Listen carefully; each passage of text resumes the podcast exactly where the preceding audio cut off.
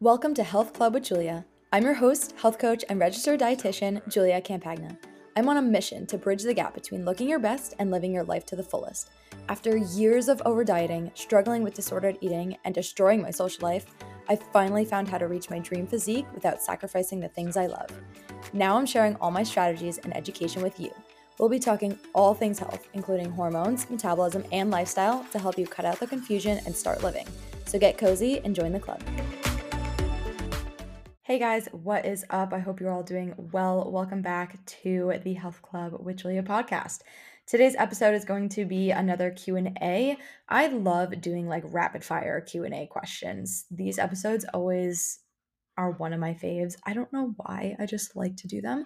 But I also found that I like to do them a lot more on podcasts than on Instagram. So usually I'll put up like a question box on my Instagram and either do it there or for the podcast. I just feel like I can get out the points that I want to get out more when speaking and like doing it in podcast version versus just trying to keep it as short as possible on Instagram stories. So I do prefer them on here. And if you guys are wondering where I'm getting these questions from, if you guys want to ask questions to be answered on the podcast, make sure you follow me on Instagram. I do them every now and then where I will just put up either a question box or an anonymous Q&A. And you can submit questions there. And then I just do it every now and then on a podcast versus on Instagram. But feel free to ask a question in the question box or the anonymous Q&A if you do want your questions answered. So let's dive in because there's quite a few questions that I do want to go over today. So we'll start with some easy ones. There were some questions that I got that are just like basic, like really, really basic, nothing to do with like fitness at all or health at all. Really, really simple questions. I got like two of those, some that I don't even feel like answering because they're just, also for those listening, if you put a question about relationship, like, okay, not relationships. If it's a girl asking actual relationship advice, I will definitely answer that. But like, I get random questions and it's definitely from guys, I feel, and I just I will not answer those questions. I want like actual legitimate questions. So yeah, if you're listening to this, I'm looking for actual questions, but I'll get like some of these really simple ones out of the way. So number one, how tall am I? I am 5'3". I am a shorty. I wish I was a little bit taller, but you can't win them all. So I am 5'3". How old am I? I am 27. I will be 28 soon. My birthday's in February, so it's currently November. I will be 28 then, but still 27. I feel like there was one more like really short question, but I actually can't find it now. So I just wanted to get those really, really simple ones out of the way. So let's dive into the juicy ones, the ones that actually deserve an answer. So let's start off with this question. Okay. So the question is, how do you stay motivated on days where you absolutely want nothing to do with the gym? So this is where I feel like this is a typical answer, but it's really honestly so true. Discipline over motivation. If I solely relied on motivation, I would go to the gym half the amount that I do now. I am not motivated every day. Heck, every single week, there's at least one day out of every single week that I'm like, I just don't want to do this right now, especially now it being November and it getting a lot colder out, especially in the morning. It's a little bit dark and I just want to curl up in my bed and stay there. If I relied on motivation, I would not get to the gym, but I use my discipline. I know that number one, I feel so much more energized and better when my workout is done. The hardest part is just getting yourself to the gym. So that's number one, knowing how I feel after. Number two, knowing that I have goals that I want to reach. A goal is not going to happen if you don't do anything about it. So if you only rely on the days that you're motivated, you're not going to reach the goal. That is just the hard truth. If you have a goal that you want to reach, you need to actually put in the work to do that. Nobody's going to do it for you. You have to be the one to do that. So that is number two, is knowing my goal, knowing my why. Number three is because it feels freaking amazing. I just like to take care of myself. I know that when I am 70 years old, what I do now matters. I don't want to wait until something is wrong to start working on my health. I want to proactively work on my health because, number one, I feel amazing when I do it. I have more confidence in myself. I have more energy. I have less PMS symptoms. I just overall feel so much better. And I want to make sure that I am healthy as I age, as I get older, as things are more common to happen when you're older. I want to prevent that. I want to be able to sit down on the toilet at 90 years old and get back up without a cane or without a walker. I want to be able to do those things. So I am actively or proactively working on my health now for also my future self. So those are some things that I remember with myself. But ultimately, it comes down to you, your why, your goals, and understanding why the heck you're doing what you're doing and knowing that it's not going to get accomplished if you don't actually do it. So that's what I would say to that question. Question number 2, which I actually love this question. The question is tips for encouraging a partner to join in on a fitness/nutritional journey with you. I love this question because who you surround yourself with does impact you. And if you have a partner who does not, maybe doesn't support you, but has different goals and outlooks and doesn't necessarily want the same things as you do, it can make it super hard. So for example, if you're trying to be in a calorie deficit and lose some weight and your partner is not and is eating, you know, pizza and burgers and all these kinds of things twice a week, it makes it hard for you and you feel like you might be missing out. So it is really nice to have a partner that does it with you. Now, there's nothing wrong with your partner having different goals than you. I'm not saying that. They can totally have different goals and do different things than you, but they also need to be super supportive of you. So if you want them to join in on a fitness/nutritional journey with you, number 1 is understand what their motive is. Have a conversation with them. What is their goal? What do they want to achieve? Why do they want to go on this journey with you? Get them involved. Get a conversation going about what it is that they want. And then with that, make it fun for them. Make it enjoyable. Do things together. Maybe one of your goals is to just move more. So maybe at night you go for a walk together. Make it something that you guys can actually do together to push each other, to motivate each other, and make it enjoyable for them. They're more likely to join in and want to continue doing this with you if it's something that benefits them and they enjoy it as well. Another thing that you can do is do a little reward system. Let's use the walk as the example. So you guys want to move a little bit more, so you go for a walk every night.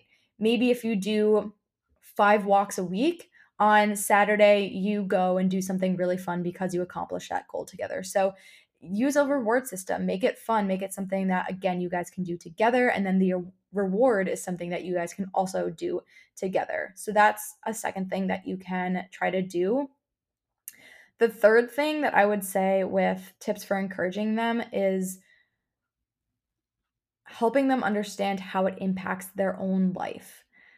So why, again, this goes kind of hand in hand with the first point that I made, but why do they want to do that? How will that impact their life? How will improving their own fitness and nutrition, overall healthy habits, how will that impact them? How will that make a significant change in their life? Make it sound appealing to them. Make it sound enticing. So I would go over their goals and have a conversation with what they want to get out of it. Use a reward system, make it enjoyable for them, and understand how it would change their life or both of your lives together. So those would be some tips that I would start with for encouraging someone to join in. If you have further questions, if you've tried these things and it just doesn't work, feel free to send me a DM on Instagram. I can go into this further with you. Question number 3 is also a good question. Thoughts on weight loss surgery for someone who has body dysmorphia? No. My short answer is no. If you have body dysmorphia, you need to get to the root cause of what is causing that. If it's a lack of confidence, getting weight loss surgery will not help the cause. You need to find the root issue of why you have body dysmorphia.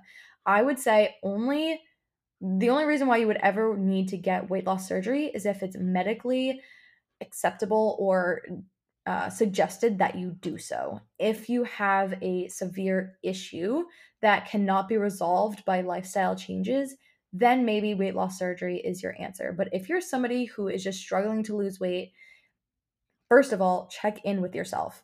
Are you doing anything to help that? Are you doing anything consistently to help that? What are your habits like? Maybe we just have to start with your habits and making changes there, and you'll see the results that you want to make. But if it's just because you have severe body dysmorphia, I think also number one, go seek help, go seek therapy. There's a stigma around therapy when there does not need to be. I think everybody could benefit from therapy. And it sounds like if you're thinking about weight loss surgery because you have body dysmorphia, it sounds like you might want to go talk to somebody about this. So that would be number one. Number two, get to the root issue. Why do you have this severe body dysmorphia? Weight loss surgery is not going to fix your lack of confidence in yourself, your lack of self-esteem, your negative self-talk. It will not help that. You need to help that first and then see, okay, what else is going on and do I actually need this surgery? But absolutely no would be my short answer to this. If you have body dysmorphia, figure that part out first and then see how we can make changes before going into surgery. Then let's see. My next question I want to go over. Ooh, this one's a good one as well. Is it necessary to train to failure in order to grow muscle? Again, short answer, no, you do not need to. You should not be training to failure every single time you go into the gym. I do think that at some points, you should be training very hard and close to failure or at failure. I think used effectively, that can have a really good impact on you. But you do not want to be training to failure all the time. You actually do want to be using it more sparingly. It should be for a reason. It should be done at specific points in time. But again, I do think that it is good to try sometimes so that you can also gauge the rest of your training. When you know what your failure is with something, you're able to gauge your intensity with all your other lifts that are not going to failure. So something that I like to use is RIR with my clients. So that is reps in reserve. Basically, an RIR of 0 is going to failure. So let's say you know what your failure is, and then I say, okay, the next week, do squats with an RIR of 2, meaning you should be able to get 2 more reps in when you're done with your set. You know what that looks like for you. So I think it does help with your other training sessions when you know what your true failure is. However, like I said, you do not need to do it every single week. It should be used sparingly and for specific purposes. But you do not need to train to failure all the time to grow muscle. Short answer, no. The next question I have is protein to carb ratio. Basically asking, what are the general guidelines with protein and carb ratio? Not sure where they need to be for you. So technically speaking, there is a ratio. Carbs should make up 45 to 65% of your diet.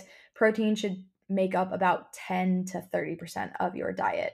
Now, again, general guidelines would be protein set at 0.8 to 1 gram per pound. Then I would look into your fats. And then usually the third thing I do is carbs, and wherever, the remaining of the calorie goal that you have would go to carbs. But generally speaking, for ratios, percentages, 45 to 65% of your calories go to carbs, 10 to 30% go to protein. Okay, next question is, I fell off track and I'm finding it really hard to get back on. I don't know where to quote unquote start again with my journey. So what do I do? So let's go over this. I want to go over this more in detail, but whoever sent this question, feel free to send me a DM on Instagram and I can dive into this a lot more in detail with you. But what I would say first is outline your goals. So you fell off track, you don't really know where to start again, you want to get back into it.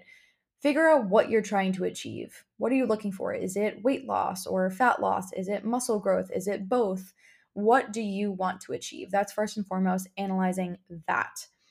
Once you have your goal or your desired outcome, then you can kind of make a plan around that. Okay, what are your current habits? what needs to be improved. So maybe your nutrition is really poor and you don't get any vegetables or fruit in. Maybe you do something like that where you set a small goal.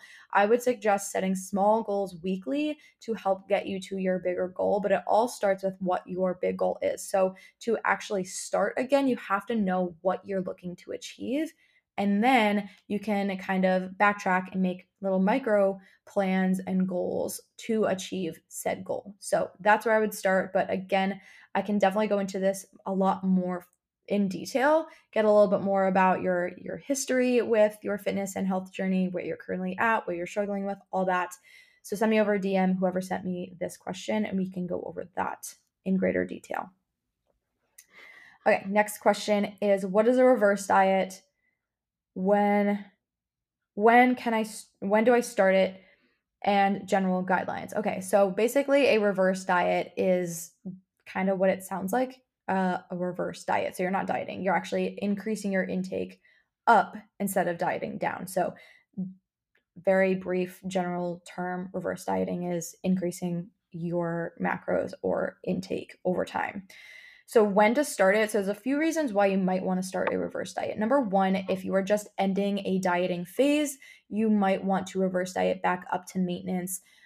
Or again, you can go like into a bulk if that is your goal. But at the end of a dieting phase, you'll want to reverse back up. You cannot stay in a dieting phase forever, so I would definitely suggest it then. If you are a chronic dieter, somebody who has been in a diet for a long period of time and has just been under eating for a while, you'll want to reverse diet as well. So those are two main reasons why you might want to reverse diet. A third one could be, you know, if you're looking to go into a deficit, you want to start a deficit, but maybe your intake isn't ideal to start one, maybe it's not at the best place, then I would also suggest a reverse diet. That one would probably be a little bit shorter, maybe depending on the person, but a reverse diet or a mini reverse diet just to get your intake up to a more optimal place to then start a deficit. So that's kind of three reasons why you might want to start a deficit or start a reverse diet, I should say, and how to do it. So this is kind of a loaded question, but it's going to be dependent on the person, your diet history, where you're currently at, the reason for the reverse diet, etc. But basically what you'll want to do is one of two things.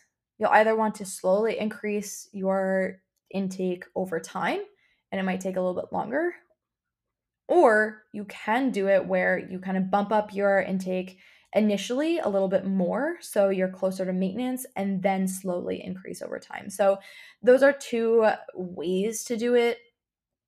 Again, depending on the person, there's a little bit more that I could go into, but I don't want to get too specific because I don't know where you're at. But I would say either slowly increase your intake over time or jump up a little bit more at first and then slowly increase. So that's kind of like how I would go about it. Again, if you want more specifics, whoever sent that question, please DM me on Instagram. We can go over that more in detail. Okay, next question is, my lower back gets tight from RDLs. What can I do when using heavier weight? I should say, add that in there. Is there a way to prevent this? How can I improve this? So this is mostly going to be a form issue. This is a lift that is common for people to feel in their back, and that's generally because they're using improper form. So again, whoever sent this, feel free to send over a video of you doing an RDL, and I can critique it more specifically for you and what I see and where we can fix your form. But it's usually going to be a form issue that needs to be addressed. Things to kind of think about is it is a hip hinge movement. It is not, your shoulders should not be the first thing that comes down in the movement. You should be drawing your hips back, and then your torso should follow because your hips are being pulled back. So it should be a hip hinge movement where your hips are going backward. There should be a slight bend in your knee as well. Think of it like you have a rope tied around your waist and somebody is pulling the rope. So it's pulling at your waist, your hips are moving back, and then your shoulders and torso follow that movement. Another thing to think about is keeping your lats locked and shoulders straight, locked, chest up. When your shoulders start to kind of cave over, that's where you'll also feel it in your back, where you're kind of leading with your arms. Again, this is a hip hinge movement. Keep your lats locked, keep your upper body stable, back flat and neutral, spine neutral, pulling the hips back. You should be stopping just below your knees, usually is where that's a good place to stop. Just pull your hips back as much as you can until you cannot push your hips back any further. That's when you stop. If you go past that point, usually that's where your torso starts to drop a little bit more than necessary, and you'll feel it more in your back because you're taking the tension out of your hamstrings, out of your hips, and into your back and upper body. So I hope those little tips helped. But again, whoever sent this question, feel free to send me over a video of you doing it, and I can critique more specifics for you. Okay, next question is another good one. So I just recently got diagnosed with PCOS. What recommendations would you have for me? So again, I would like to go into this further for the person specifically, because I want to see, what is your history? What are your current habits like? This is what's going to help me understand where you're at. But a couple things to keep in mind. One of the most major things with PCOS is your stress management. You have to manage your stress, and that comes in all forms, the mental, emotional stress, as well as the physical stress. So some things that you might want to take into account, you might not like this answer, but lowering your training volume. Avoid doing HIT training, anything really intense like Orange Theory, F45, sprinting, all of those really high intensity workouts. Try to limit those or avoid those. That is going to hurt you more than harm you. So that's the first thing with training. Second thing is maybe drop your frequency with your training. If you're somebody who's training 5 to 6 days a week with PCOS, you're going to want to drop that to like 3-4 days. You're going to want to lower that intensity, take that stress off of your body physically, and really just focus on light, easy movements, more walking, yoga, things like that. So that's number one. So that goes with training. Number two, again, on the stress management is that emotional, mental stress that you want to make sure you are managing. This is so important. Actively do stress management techniques, things like breath work, yoga, meditation, nature walks.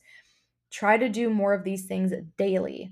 You should be working on your stress techniques every single day. That needs to be at the forefront of your daily habits. Some other things to note too, nutritionally speaking, you're going to want more whole foods. Try to avoid things like processed foods. You want more fiber. Healthy fats is going to be your go-to, high omega-3s, higher protein. Try to limit things like sugar, alcohol, fried foods. That's going to mess with your PCOS a little bit more. So more whole food diet, focusing on fiber, protein, healthy fats. That's going to be nutritionally speaking. That's what you'll want to do. And then some other things, try to get some morning sunlight. That will help with your cortisol and the cortisol curve. Try not to have caffeine on an empty stomach. That can affect your cortisol and blood sugar, so make sure that you are focusing on that. Another thing is blood sugar control throughout the day. You really want to make sure that that is managed as well. So those are some things that you can start working on. If you've been trying to do those things or don't know how to do some of those things, feel free to message me on Instagram. We can go over more specifics and things that you can start working on now. Just message me over there. And then I do have one last question that I want to go over. This is related to snacking. So what is your favorite snack for protein? I'm trying to get protein shakes in, but what other recommendations do you have? So a couple of my favorite higher protein snacks. I do love a protein smoothie. That's a really easy one to have. I think Greek yogurt is a great one. Cottage cheese, deli roll-ups, where you're getting like the deli meat, rolling them up. You can have cheese with that if you want, but that's a great one. Beef jerky is a great one. So those would be my go-tos. Then you do have things like protein bars. I try to limit that as much as possible just because of a lot of protein bars don't sit well with me because of the gums and stuff added to them. If they're fine for you, then that's totally fine. But we do want to make up the bulk of our diet whole foods. So that would be like secondary to deli meat, cottage cheese, Greek yogurt, protein smoothies, things like that. So those would be some of my recommendations for snacks. So I hope you found that helpful. I can give more if needed, but that would be where I would start for protein snacks. And that concludes my questions for this podcast episode. So hopefully whoever asked those questions, you have clarity on answers. If you want more clarity, if you have further questions on top of your question, again, feel free to DM me on Instagram. I can go into those more specifically for you.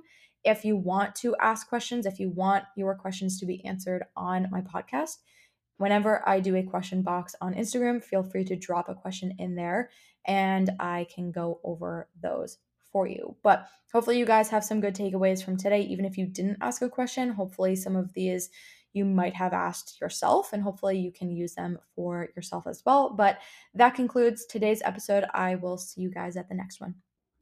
Thank you so much for listening to another episode of the Health Club with Julia podcast. If you loved the episode, share the podcast and tag me, and subscribe so you don't miss any further episodes. If you have any questions, feel free to send me a DM. Thanks for being a part of the club. See you next time.